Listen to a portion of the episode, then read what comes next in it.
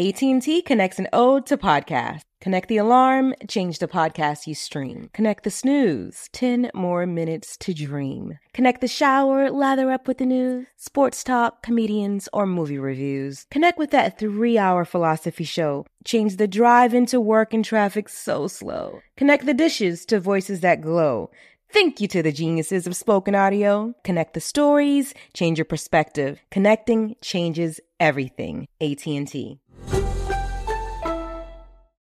You know you've got a comeback in you. When you take the next step, you're going to make it count for your career, for your family, for your life. You can earn a degree you're proud of with Purdue Global. Purdue Global is backed by Purdue University, one of the nation's most respected and innovative public universities. This is your chance. This is your opportunity. This is your comeback. Purdue Global, Purdue's online university for working adults. Start your comeback today at purdueglobal.edu.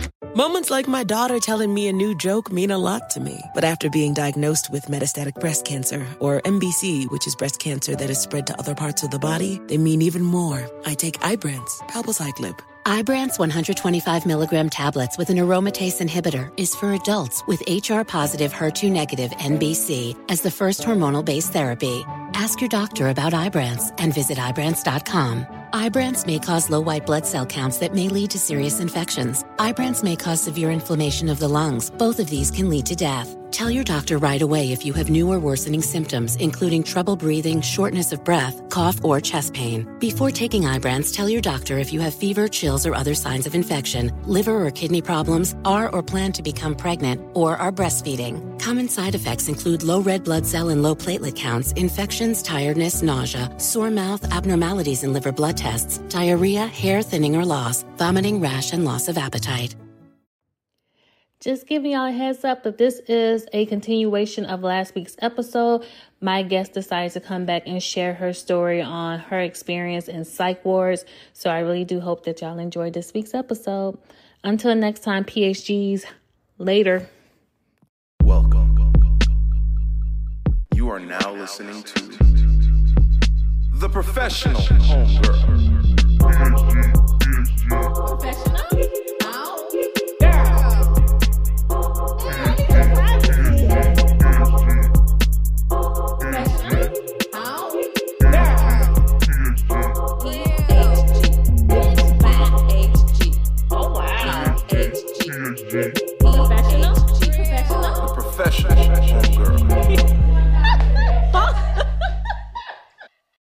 Professional homegirls, it's the kid Ebony from the PHG podcast, the only place where you will hear interviews from Black women anonymously on stories that will enlighten and expand on taboo topics. Now, if you hear someone that sounds familiar, mind the business that pays you, child. If you like the PHG podcast, please rate, review, and subscribe on Apple Podcasts. Please, five star reviews only. Hold me down, don't hold me up. Merch is now available on the site as well as my book list, so please make sure you visit the link in the show notes below. You can connect with the kid on Instagram at the professional homegirl and at the PHG podcast. If you are on Twitter, please follow me at the PHG podcast. Now, if you are all caught up with episodes, listen to the bonus episodes by supporting the PHG podcast Patreon account. To support, please visit www.patreon.com forward slash the PHG podcast. Now, please keep in mind that all of my guests are anonymous, so let's begin this week's episode. So, one of my favorite guests came back to the show. I was just giving her some loving, y'all, to share her story on her stay at Psych Wards. So, to my guests, how are you doing? How you feeling?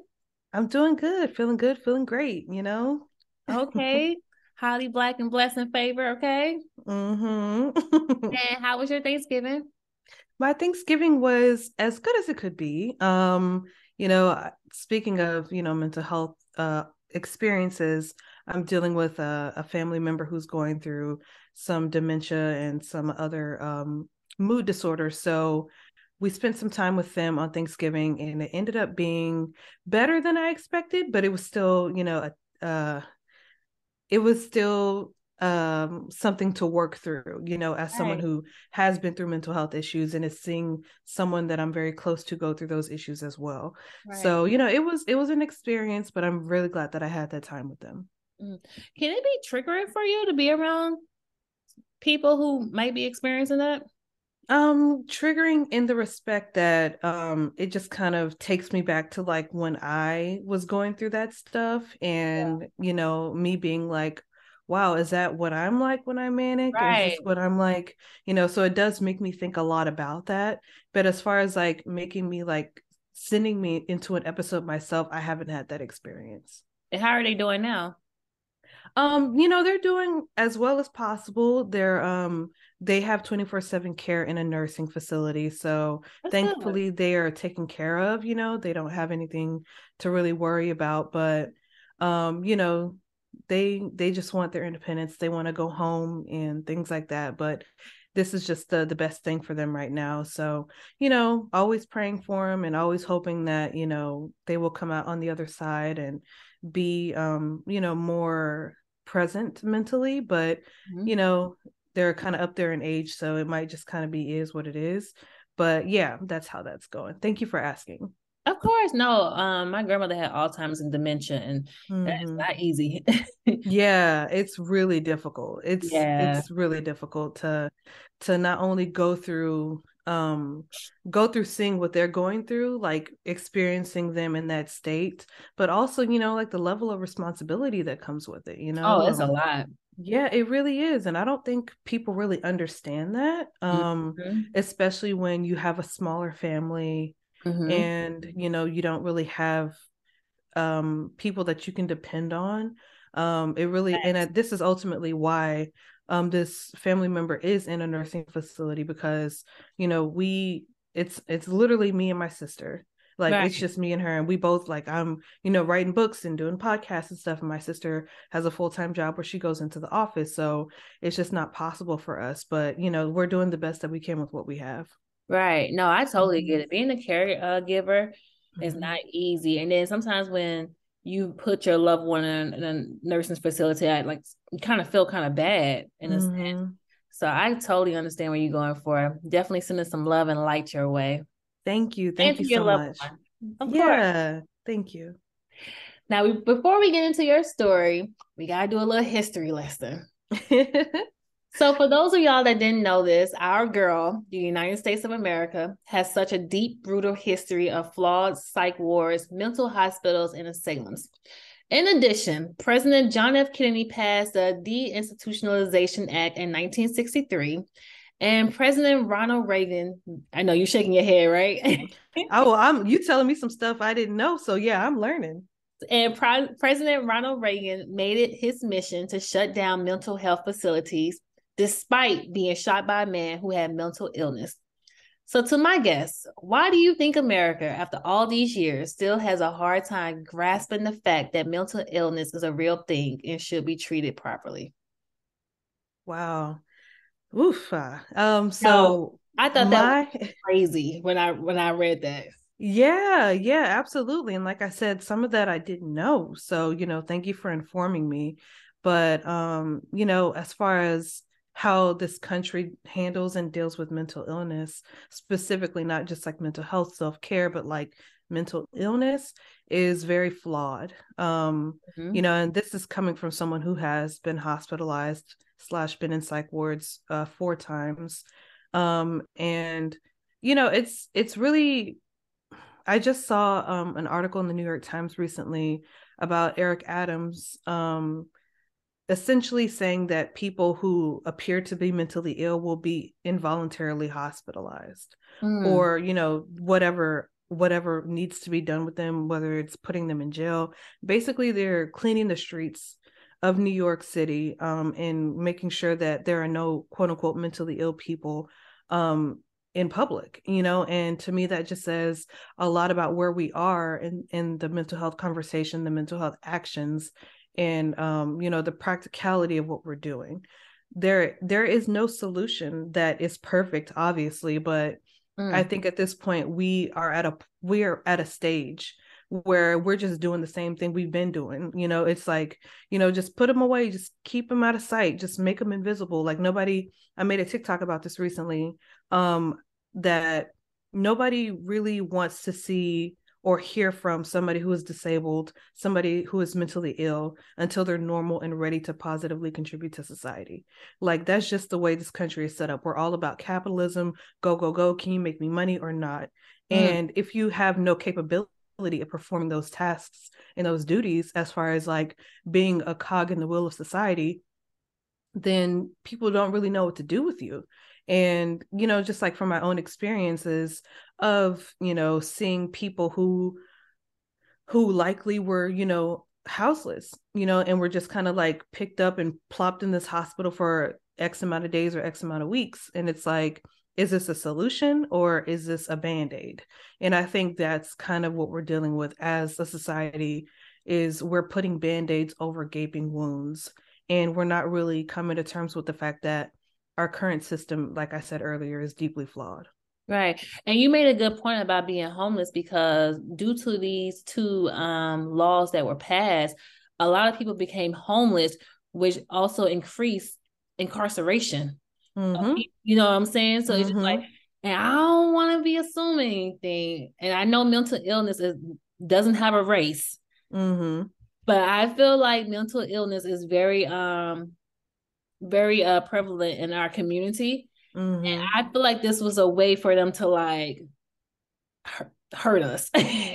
no, for real. Right? You know, it's like when you look at um okay, so when I was in the facilities that I was in, mostly black and brown people. Mm-hmm. Um it's like jail. Exactly. I was just gonna say that. It's like it, it's deeply reflective of how we treat people of color in this country, Black people specifically. It's like if we don't know what to do with you, if you're not, again, as I said, positively contributing to society as we know it, right. we're going to get rid of you one way or another. We're going to stash you in a hospital or we're going to stash you in a jail or a prison, worse. So, yeah, it's really, um, it's really sad because, you know, I do like we all have you know, fortunately or unfortunately, we all have someone that we know in our immediate family or our extended family or friends of the family who are, you know, oh, that's my crazy Uncle Junebug, you know, like, oh, you know, he don't mean no harm or whatever. And it's like, yeah, but like, is he getting help? And if so, like, is it is it uh, proper help or is he just being institutionalized? Mm-hmm. So that's something that I feel very strongly about and yeah it's it's just it's just very reflective and indicative of the way that we treat black people and people of color in this country. Is just can you do something for me? No. Okay well i'll figure out what to do with you and it won't be a good thing. Man that's so damn scary. Ain't it? Ain't it? Ain't it right? insane. yeah. Oh my god. So in our last conversation i asked you about your thoughts on mental health and bipolar but what were your thoughts on psych wards and hospitals before you were hospitalized? Oh wow. So I actually um I had my first experience with a mental health facility when I was around 8 years old. Mm. So yeah, I, I haven't talked about it that much, but it's um you know, it was a situation where I I don't remember. I remember like little bits and pieces, but I don't remember exactly what led up to the moment of my family being like, we got to get her some help. But as the story goes, like I tried to break into my older brother's room with a butter li- with a butter knife and harm him with it. And they were like, "Whoa, what's going on? She's never done anything like this before." Right. So they, you know, made the decision to send me to a hospital, and it was maybe like thirty to forty-five minutes away from my hometown. And yeah, it was um I was only there for about a week. I remember it was around my sister's birthday because at eight years the, old. Yeah, yeah, I was there for about a week at eight years old, and you know, it was it was more of a place for people with various disorders. It wasn't just like mental illness specifically. Like I remember somebody had a skin disorder. Um, somebody had um like a missing limb or something like that. So it was like people who were dealing with various stages of like not abnormality that's the way that society sees it but just like different ways of living. Right. So um yes i was there and it was incredibly scary for me because i had never been away from home that long and you know it was just it was just a very um unusual thing for me to experience at 8 years old. So after getting out of there after the week that i was there um, I had, you know, just a different understanding of life. You know, it was like people go through things, people have to get help, and then they they get out of it, and then they, you know, move on to move on to other things in life. So I had a pretty early um, experience that kind of affected the way that I saw mental health facilities and psych wards and things like that. But yeah, I still didn't really have like a real grasp on like the adult, you know, facility because the one that I went to obviously was like maybe teens and under. Right. So, you know, being in an adult facility was a completely separate experience. I wasn't expecting you to say that. Yeah. it it was definitely um it was definitely a an eye-opening thing for my whole family, you know. It was it was something that nobody saw coming, you know, and that's typically how it is for for all mental health um crises is people don't see it coming you know it's like right. even though there may be a buildup or like before i had my first episode um, my sister was like, I could tell something was off. I just didn't know what it was. So, you know, even with when people have that innate like gut feeling like, yo, something's off. And even my friends were like, We're concerned about your mental health. Like, you don't usually talk like this. You're not very like spiritual and God fearing every single moment of every single day. Right. So, which is the main facet of my episodes. So yeah, you know, it's it it was um the one the experience that I had when I was 8 versus the one that I had when I was 26 27 my first major episode they were very different. Um because at 8 I was more so I guess like I get I guess I was psychotic at that time or experiencing psychosis, but it was a different kind of psychosis. Mm-hmm. It wasn't like whenever I experience psychosis now, it's like, you know, all hell Jesus, you know, let's right. let's get ourselves together. The world is ending. We gotta we gotta go. Right. You know, and that was not the case when I was eight. It was very different. So yeah, it's it's super interesting how how even just growing and adapting to life can transform the way that you experience something. Yeah. Being that you're a little bit older now, mm-hmm. do you agree with what your parents did to you at eight? Do you think that would have been the best option, or do you think there could have been different things they could have done?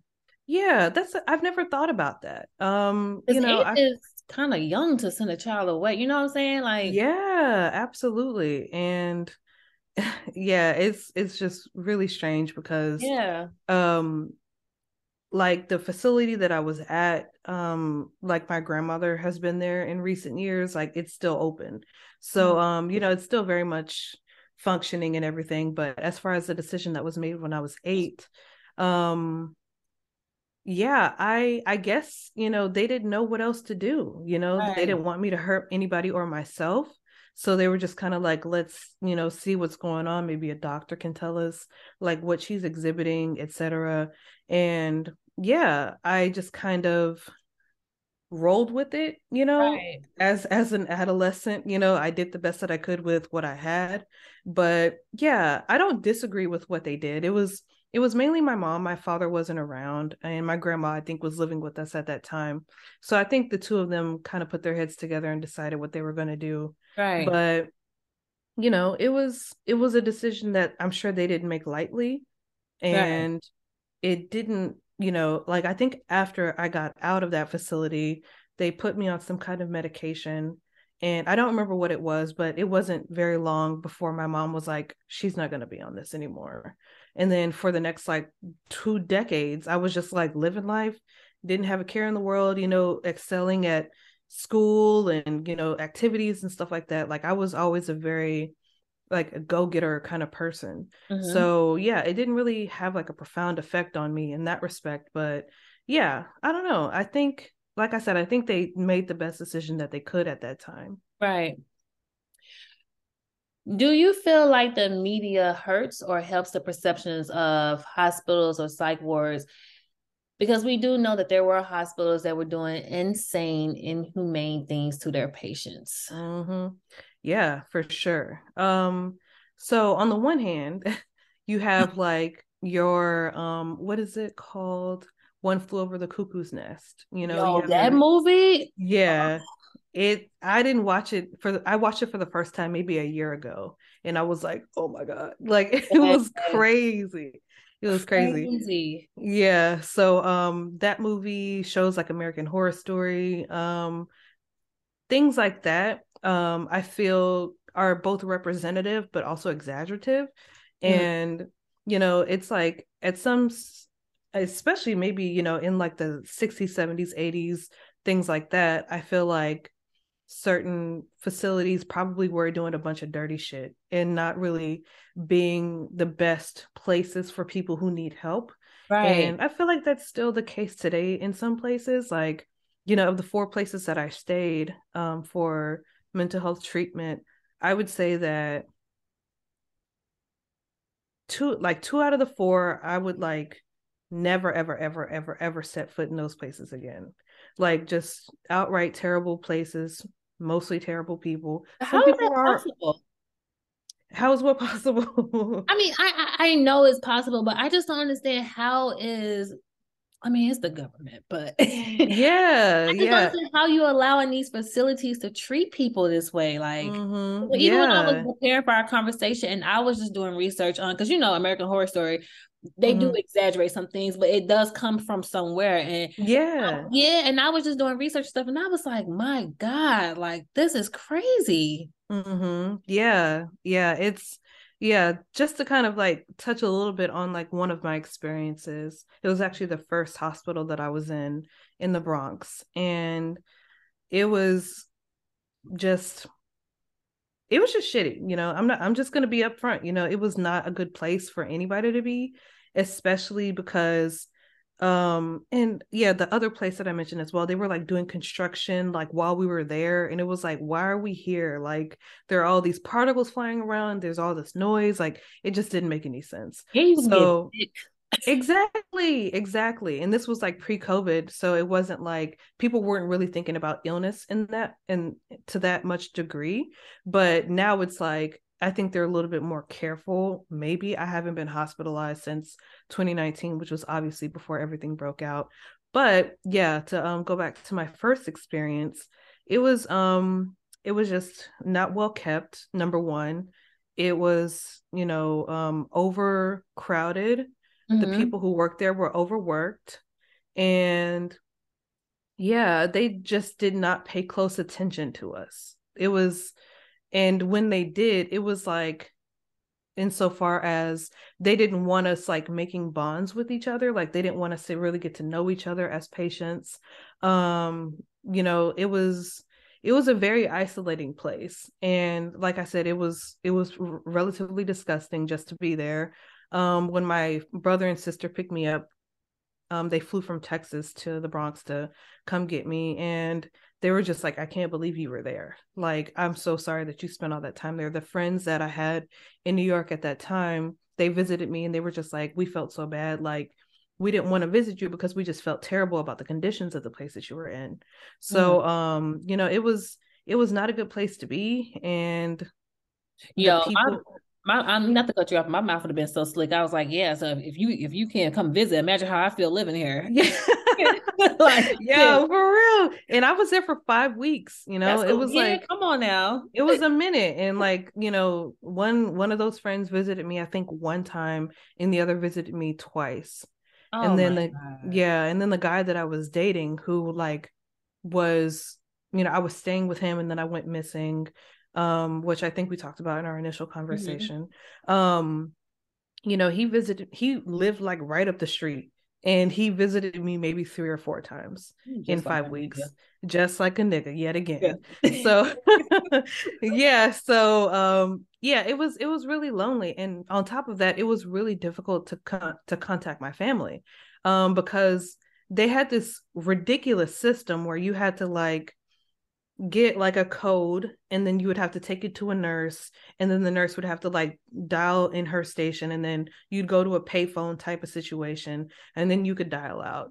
But like of course i was like manic for most of that stay so i couldn't really like my mind was like okay there's trickery afoot you know like i got to do this and this and this this can't be the way my family.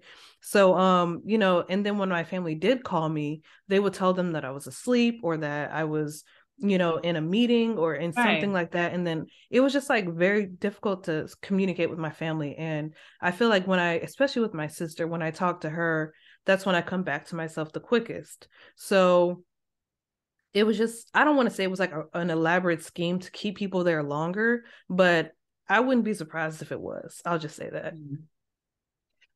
So, you know what? I want to ask you this question because, you know, living in New York City and you've been in New York City for quite some time, mm-hmm. and especially since the the pandemic happened, like it has gotten very dangerous mm-hmm. outside. And so what do you think that the city should do for those? Because you don't I don't agree with involuntarily doing something against somebody's will, but you do mm-hmm. want to give them support and give them what mm-hmm. they need the proper way. So what do you recommend that the city do in, in that case? Yeah, I mean, it's it's a big task, but really just like getting people off the streets permanently. You know, like not just temporarily in terms of making sure that they're because like the thing about this new agenda from Eric Adams is he is enforcing or allowing the police to enforce their own you know um mechanisms to mm. get people off the street even if they're not harming anybody else because that's like the main reason why i was picked up by the police in 2016 is because they thought that i was a harm to myself and to other people right. so you know they're saying like if you're exhibiting any kind of symptom that is not normal quote unquote we can pick you up and take you somewhere mm. so that's what i have issue with because anybody could be having a bad day. And mm-hmm. you know just like go off or be crying or you know people cry on the train i cried on the train so many times you know and it's like does that yeah, make me emotionally unstable? I'd be so stressed out yeah yo. Yeah so to answer your question um i feel like you know the main thing is to just give these people real long-term support right. and I feel like for some reason that's the one thing that they can't get a grip on. Um, and it doesn't just have to be like, well, you know, give them uh, an apartment for a year for free or whatever. It's like, what are meaningful, like actual practical things that we can right. do to help people? And just based on the way that this whole country is set up, it's not kind to people who don't have money. Right. And you know even people who are like i want to work but people look at me and they they see a bum or they see a homeless person or whatever and i'm a person too. I want to i want to work. I want to have things. I want to have a nice you know living space and et cetera et cetera. So right. you know just like helping people to like take those steps to get to that place i think is the most important thing that could be done. And i think ever since our last conversation i often think about those individuals who were wrongfully hospitalized because they are having a bad day. Mm-hmm. I'm just like, wow, like that is so scary. It is. It's it's frightening, you know. It's it's sick. Um, you know, not to like get on a soapbox about it, but I'm just like, where would I be? I mean, I'm grateful for the my trajectory and everything that has happened in my life. I'm very blessed and I'm very grateful. But you know, I do wonder like if we had different kinds of systems set up, mm-hmm. if we mm-hmm. had people who were not afraid to just sit with a person who's going through a mental health crisis for a day or two days or three days or a week or whatever, or change those people out or anything like that, instead of just being like, okay, we're going to put you in this hospital, we're going to sedate you, which has happened to me more than once right. because they didn't know what to do with me. So they're just like, we're, we're going to shut her up and sit her down.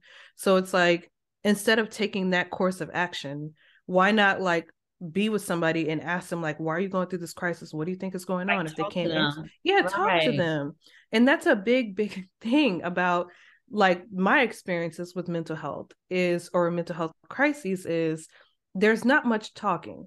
You know like if i if i talk to anybody it's a psychiatrist and it's for five minutes tops. And they ask me the general questions to kind of assess my mood or figure out like is she psychotic right now? Is she is she manic is she hypomanic you know whatever the case may be it's not personal either it's not it's so impersonal it's mm. you know like i thought foolish me i thought that you know getting help for my mental health would encompass like talk therapy. You know, I thought that I was going to be able to talk to somebody about my issues, about my life crises or whatever. But it's really just about like okay, you want to try this med or this med? Like, right. you want an injection or do you want pills? Like, right. it's not really a conversation about how are you doing? You know, like, what trauma are you working through because like when i had my first episode i had been in therapy for some months and i was really uncovering a lot of trauma and mm-hmm. discovering like why do i feel so strongly about like my mother's passing even though she died like 10 years ago at that point or something right so you know it was like i was uncovering all of these truths and i finally sat down and it was like damn like i'm still going through it mm-hmm. so you know for me it was like I hit that breaking point of, you know, I am having a mental health crisis because I'm going through all of this uncovering of trauma in all of these situations. And nobody, I'm almost certain that at that first hospital, nobody asked me, like, have you been in therapy? You know, like, have you talked about your issues? Anything like that. It was just like, all right, she's walling out, let's sedate her. And then when she comes to, let's try to like figure out what kind of medication she wants to take. Does she have Medicaid? Does she have a way to pay for this day? You know, it was like it was not about like me. It was about all the little tentacles around me that they could profit from. Mm. Yeah, that is heartbreaking. Yeah, it really is. Yeah. And I just I don't know. Because I feel like it's obvious of the things that need to be changed within these facilities, but like, what, do you think that would ever happen? Like a change will come? Um, if one does, it'll be a very slow process. Um, I don't know what what it's gonna take if it's like from a presidential level or a state level or you know government whatever. I don't know who is on top of making this change, but there has to be like a very thorough sweeping across the board of right. like every facility has to be checked out. Every staff member who is on call for any given night has to be checked out to be sure that are you here for the right reasons are you just here to collect a check like and that's the case for a lot of people who work in these facilities that I've experienced is they just want they want the money or they want the proximity to you know like uh or I don't know how to explain it but basically they just want to live a good life and you know I've seen the cars that they drive my sister told me like every really? time she visited yeah every time she visited me in the, the last hospital that I was in in October 2019, she was like, I see the cars they drive. They are not, they ain't making chump change. Like it's not, and I don't know if this just depends on where the where you're located or whatever. Right, right. Even I remember like um when the first hospital that I was in, um, you know, there was this guy that worked there and he had like his Audi keys. Like he was like about he to go somewhere. Yes. Wow. Yes, absolutely. So it's like these people are not suffering for cash, but at the same time, they're not exactly there because they want to be there or they want to make a difference or they want to help. That's scary. Um, there were, it is. And there, I'm not going to say everybody because in each hospital, I feel there was at least one person that would that I could tell was there because it was in their heart to be there. Mm. But for the most part, most of the staff that I dealt with, like, were sour pusses. Like they didn't want to fucking show up. Like they were just right. like, I'm here because I have to be here, you know. And they they would give me attitude. I'd give them attitude back, you know. So it was like, it's just very clear that some of these people are not in it for the right reason. So that's you know another thing that I would say would need to take place is just like an evaluation of the people who are signing up for these jobs. Because don't they have to be certified to be? Yeah, I'm pretty sure. Right. I don't know much about how they do that, but yeah, like the people, like the nurses anyway, obviously have to be certified, but they have what they call techs, like T E C H S, like a mm-hmm. like a like a mental health. Te- exactly, exactly. Right. Yeah, so they have techs, and I don't think they have to be certified. If they do, it's like probably a very easy process, but the people that I have interacted with who are techs are just any motherfucker off the street. You know, it's just oh, like oh, people scary. just yeah, people just like, you know, and it's like they don't like some of the people, and again, I'm not trying to be generalizing here, right. but some of the people that I've dealt with, like have egos and they go on power trips and they feel like because in these four walls or this hallway or whatever like they have power they like to exert that power and yeah i had a situation where actually in two separate hospitals um i was like taken to the isolation room because i was being too rambunctious or whatever that and was my question too about the isolation room Yeah, yeah. Um, so the first time it happened was in 2017, and it was in this all women's um, you know, facility. And there was this woman who I'm still friends with to this day. We actually um keep in touch. We've like we've gone to brunch, we've gone to concerts together. Nice. Like, yeah, it was it, she's an amazing person. Shout out to her. But um, yeah, we um I was there and she was brought in and she was just crying and crying and crying and nobody was consoling her nobody was asking her what was up again nobody really having that personable nature that you right. need to like work in a place like that so i was like why is nobody helping her and somebody like a tech got my face and he was like you know, go in your room, like this doesn't concern you. And then I've like gotten his face. And then right, because nigga, you don't get in my face, nigga. Yeah, exactly. Right. Excuse the fuck out of me. So yeah, I got right back in his face, and then he like took me to the ground and dragged me to the isolation room. And I was only in there for maybe like 30 minutes or an hour.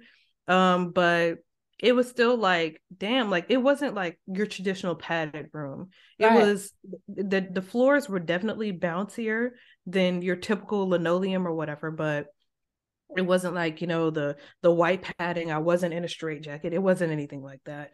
It was just like okay girl you want to act up you're going to go in here for a bit. Right. so you know they locked the door and i remember being in there and wondering all these manic thoughts and you know, like maybe my identity changed. Maybe they don't know who I am, you know, like right.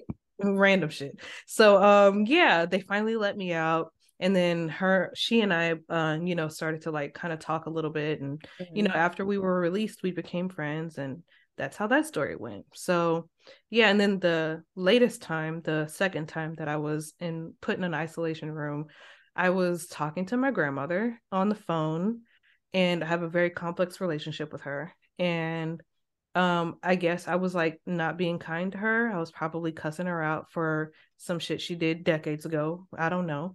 But right. um one of the techs was like you can't talk to your grandma that way. And i was like who the fuck are you to tell me hey, how i'm talking to my yeah. So like i i hung up the phone and like he was just like telling me you know what i should and shouldn't be doing and i was like bro if you don't sh- if you don't shut up and get out of my face, and, and I guess he like a bitch ass nigga. It is every time. It's it's. I feel like it's rarely the women who work in facilities who like want to act up because right. I guess it's because they know that like we can actually fight, fight, but right. like you know, but the men for some reason they're the ones who are like ready to like go, and that's so disgusting. It it's is. Scary. It, it very much is.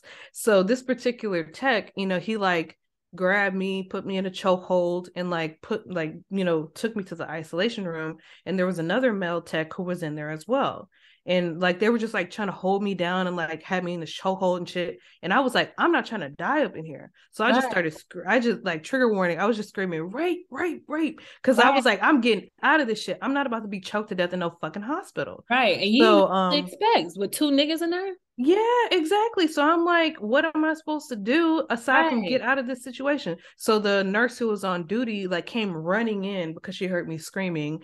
And then finally they were just like, okay, well, we'll get up, but you gotta stay here for like a day I or bet. two. I bet. Yeah, they were right. they were not happy with me at all. But yeah, so moving forward, me like it was two. They were two black guys, two the two techs, and one of them would try to like be friendly with me, after that and i was like i have nothing to say to you. And the other one just like would give me my snacks and going about his business. So you know it was just like it's such a weird dynamic of you know especially these people who don't have all the training in the world when it comes to how to deal with mental health patients. But yeah it's a trip. And then also you i was reading your article and you was talking about the conditions of the hospital Mm-hmm. And you was also talking about how you and your friend felt like y'all was eating dog food. Oh my god. yes, like... yes. Oh my god. Yeah, so that was the first place. I know I'm like jumping from experience to experience, but it's all the same really. Right. But yeah, the first place and the second place, terrible food. It was awful. But the the last two places not bad, you know? But um the the first one I literally would eat bread and drink milk. Like that's all I ate and I lost so much weight. It was crazy. But um yeah, it was just like it was just they you could tell like some of the things they just like like the snacks they would have like pb&j sandwiches and then you could like taste the freezer burn on it. You know, it was like they were just doing whatever they wanted to do and the actual meals were just like it just looked like slop. It was gross. And the guy that i became close to at that facility mm-hmm. he's the one that was like yo this is dog food. Fuck this. And i was like oh my god be quiet. Like we have to eat this. And you know he was like no we don't. We don't have to stay quiet in this bitch. Like what are you talking about? So yeah he taught me a lot. But um yeah it was two of the four places it was not a good experience with the food but the other two places it was like it was decent. Mm. and you also talked about the lack of hair products and i'm like oh wow i didn't even, you wouldn't even think about things like that mm-hmm. but that is so important especially to women of color. Yes yes ma'am. Oh my god. It's so yeah the first hospital i was obviously not expecting to stay there Right. And um, you know, like my hair was a mess when I got out and I ended up having to get like an undercut that I still have today. And that was like mm-hmm. six years ago.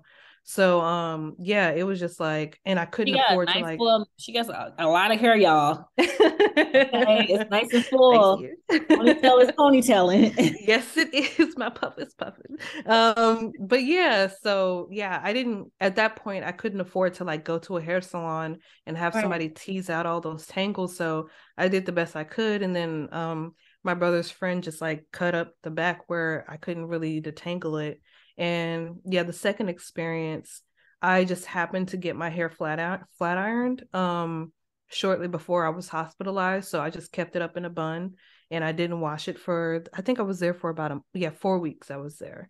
So um that's how I did that. And then the third stay, I had my hair in a natural puff and it was it got a little tangled you know toward the end but luckily i was able to afford a hairstylist or a salon visit. So i told them you know like i just got out of the hospital if you can help me and they were very tender and caring. And then mm-hmm. the last one um this black woman actually um she saw me when i first came in and i had my hair in a natural puff again. And i guess she knew that i was going to be there for a minute so mm-hmm. she just took the time to braid my hair for me, like in the hospital. Wow. And that was like one of the most touching things that anybody could have done because as you were saying, like the products are scarce as it is. Like some of the facilities, they just give you like body wash and say, wash your hair with this. And I'm like, you do not understand. Like, that's not going to work for me. Right. So she, you know, she kind of understood that I needed some help in that moment and she oh, just sat me down. Her. I know. I wish I knew her name. I wish I did, but I saw her toward the end of that stay, and I was like, and she was like, "Yeah, yeah, yeah. How are you?" You know, obviously I was doing better, not quite hundred percent, but I was better. Right. And she was just like telling me, like, you know, just focus on taking care of yourself and everything. And I just thanked her for what she did. So yeah, that's um how that played out for those four um separate stays. Hmm. And during our last conversation, you shared your thoughts on being sedated. So I was doing some research on sedation, and there are, are, a lot of cases where patients were included in clinical trials and didn't know it, and some mm. institutions were not authorized to do so. Mm. So when you hear stories like this, how does that make you feel? Honestly, it doesn't surprise me. It really right. doesn't. It's it's fucking frustrating because that's bullshit. Like that this is the thing about mental health and mental illness nobody knows the right answer you know right. nobody nobody has a magic pill nobody has a magic injection this shit is complicated and it's different for everybody it's a big guessing game it's all experimentation yeah. so when i hear something like that that hospitals and facilities and institutions are literally taking people like treating them like guinea pigs and being like, oh, let's see how this works on this person, you know, especially right. I'm sure they're doing it on black people, people. Oh, you know they are, child. Exactly. You know they are. So mm-hmm. yeah, it's just like it's extremely disheartening because it just takes away your your autonomy, your agency and it doesn't they don't ask you like would you like to be a part of this trial of course not like that's why they don't ask i'm sure and but you know the health effects it's gonna have on you in the long run like that's the scary part exactly exactly it's really wild it's it's you would think that in 2022 almost 2023 at this point that we would have a better grip on how we treat people and how we construct these trials in order to like get better information about how a drug may or may not work Right. But we're still honestly stuck in some of those older eras where it's like, you know, like the Tuskegee experiment, you know, like where they just like didn't tell people the truth or right. You know, like it's just it's just it's not just like that because obviously that was completely awful and terrible and life threatening, but, but we don't know what right. Yeah, exactly. We don't know what these drugs are going to do. Like we don't like I was allergic to the first medication I ever got for my mental health and mm-hmm. it gave me like a full body rash and I was just dealing with it and i didn't know like i went to hospitals doctors like they were like well we can't do this until we have this person's approval and then they would say we can't do this without this person's approval so i was just like i was like well fuck it i'm gonna stop taking the meds and i did right. And then i ended up being hospitalized a second time. So you know like i said it's just a big experiment. Nobody knows what the right or wrong answer is. It's just like let's do this and hope for the best or let's do this and we'll just see what happens to this person. They might not even hope for the best. Right. So what would you say would be an alternative for being sedated? Because mm-hmm. i don't think uh, sedation that, that's just crazy to me yeah. like, be a different way for you to be able to calm somebody down. Exactly. Um wow. What's an alternative? Um, I mean, you know, like I said, isolation rooms earlier, um, they're not perfect, but it does give people a chance to kind of exhaust themselves to the right. point where they can naturally calm down and, and be like, okay, remember. yeah, possibly remember because there are so many weeks of my life that I don't remember because I was sedated. So, you know, it's just like, how can we do this in a humane way, you know? Right. And, you know, whether that be like uh, like I said earlier, having a, a designated person to sit down with folks and be like, what are you going through? What issues have you recently, you know, excavated from your past? Like, what have you been through? What are you going through? What will you go through? Anything like that, I feel would be more helpful than just injecting somebody and hoping they shut down. Right. And lobotomies, oh my God. Yo, that I couldn't imagine. Me what? That shit is crazy. Like, how is that? How how can you do that? How can you perform that and the state is okay with that? Yeah, it's. I don't, girl. It's it's a lot. Even just again talking about um, one flew over the cuckoo's nest, yeah. like that shit was wild. But yeah, lobotomies. it's like some horror movie shit, you know. It it's is. like it doesn't make any sense. Um You might as well just take me out. yeah, exactly. Exactly. Like I would rather not deal with the effects of something so severe. Like you want people to be sane, quote unquote, that bad that you're willing to literally do that to someone and just like be like, oh well, we tried, or you know what I mean? It's like, what the fuck? It's crazy. It's really crazy. Oh my God. So Thanksgiving just passed a few weeks ago, and I saw on one of your TikTok videos that you spent Thanksgiving a few years ago doing one of your stays. When mm. you look back on how far you came, how does it make you feel? Man, um, it makes me feel very proud. Um, you know, I that was I remember that day um talking to my family and a couple of friends and over the phone and just being like, I miss y'all. I wish I could spend time with y'all, you know. And it was just like, damn, I can't believe I'm in this bitch, like again, you know. so, you know, it, uh, granted, it was a different facility, but still, like being like institutionalized remains the same across the board. But yeah, I'm very happy that you know, even though my Thanksgiving was a bit on the complicated side, I was free, you know, and I was able to like spend it with my my sister and my loved one um, and just, you know, be able to really appreciate what I have and how far I've come because it's been a journey. It has been one. It's always a journey, child. Ain't it? every time, every every experience. time. Listen. Yeah, it's like, all right, I made it through that stage. Let's get to the next stage, and then you make it to the next stage. It's like it's always something progressive, you know, hopefully progressive. So yeah, I'm very happy that I you know, am now past three years of not having had an episode. So I pray and I hope and I wish hey. that I continue on this path. Thank you, thank you. Um, you know, and that's that's the hope. Yes. And if someone is considering checking themselves in, what is some advice you would give to them? research where you're going.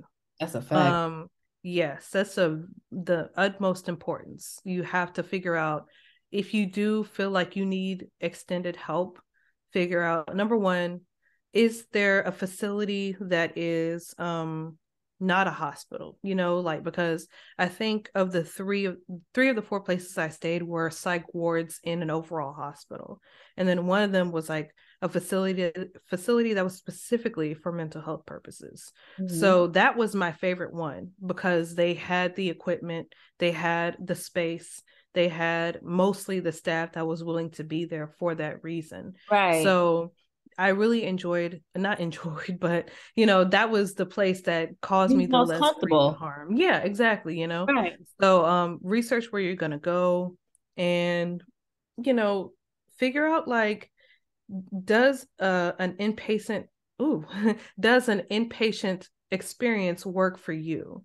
Mm-hmm. Because mm-hmm some people may need outpatient help you know where you just like talk to a therapist or you um, consider going to to a psychiatrist for medication purposes mm-hmm. anything like that you can do in outpatient but if you really think you need to be inpatient research where you're going and try to figure out like are they going to hold you you know for longer than you anticipate um because i had another person close to me earlier this year going through a crisis and you know we tried to find them help and we couldn't find anywhere that wasn't going to like hold them for an extended amount of time and they had to like get get things going they're about to start a new you know position at work and they were just trying to get their head together mm-hmm. and you know we couldn't find any place like that so you know if there are any kinds of facilities that are specifically for mental health, I would say opt for those.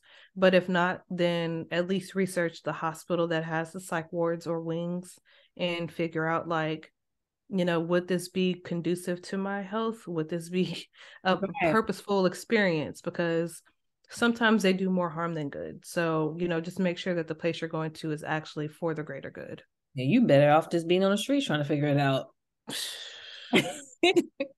and we know uh, we've right. already talked about that so yeah it's just yeah some of these places are made for made for the benefit of its patients and some of these places are made for the benefit of the people who are making money. So you know you just got to be real smart and real intentional about how you go about finding the right place. Right. And i'm just curious does insurance take care of this? Yes. Oh so yeah insurance does. Um to an extent like one of the places i stayed it was like it was a crazy amount of money. It was like hundreds of thousands of dollars. And i was like i can't pay that you know? Hey. so like insurance covered a portion portion of it but then um i was able to like get it down to like a thousand something dollars. So it really like if if you're willing to like work with them they can like help you figure out a payment system. But yeah for the most part it's not cheap to like be hospitalized.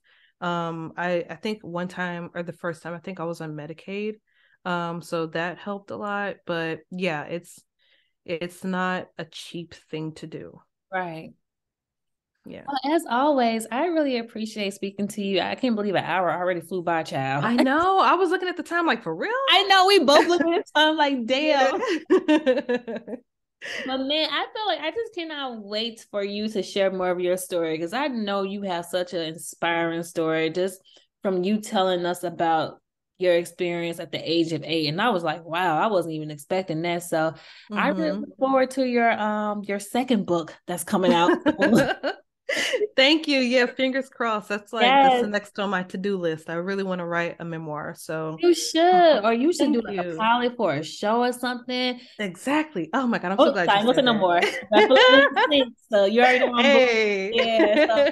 Because so, I just feel like we need a lot of representation when it comes to topics like this, and I think people really need to feel seen so they can know mm-hmm. that they will be okay. Because your story is just such a beautiful story. Thank you. I really appreciate that. Of course, of course.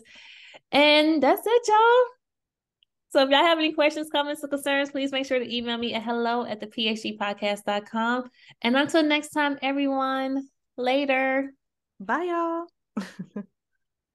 Open a limited time 11 month certificate at Kemba Financial Credit Union. At 5.25% APY, it's more than triple the national average, plus, it's a safe and secure way to grow your money. Visit your local branch or kemba.org slash CD for details. Offer expires May 31st, 2024. APY equals annual percentage yield. Restrictions apply. $500 minimum and $250,000 maximum deposit. Advantage status required. Comparison based on bank rate average. Federally insured by NCUA. Hey guys, it is Ryan. I'm not sure if you know this about me, but I'm a bit of a fun fanatic when I can. I like to work, but I like fun too. It's a thing. And now the truth is out there. I can tell you about my favorite place to have fun Chumba Casino. They have hundreds of social casino style games to choose from, with new games released each week. You can play for free anytime, anywhere and each day brings a new chance to collect daily bonuses. So join me in the fun. Sign up now at ChumbaCasino.com. No purchase necessary. VGW. Void were prohibited by law. See terms and conditions. 18 plus. Are you looking for the perfect move-in ready home this spring season? Now's the time to buy at Fisher Homes. For a limited time only, enjoy below market interest rates starting at 5.375% APR, 6.139% APR. With these exclusive lower rates, you can save hundreds on a move-in ready home and start enjoying the benefits of home ownership even faster. Schedule your personal tour with one of our new home specialists at FisherHomes.com and make this spring the season you find your perfect home sweet home. Financing provided by Victory Mortgage, LLC, NMLS 461249, Equal Housing Lender.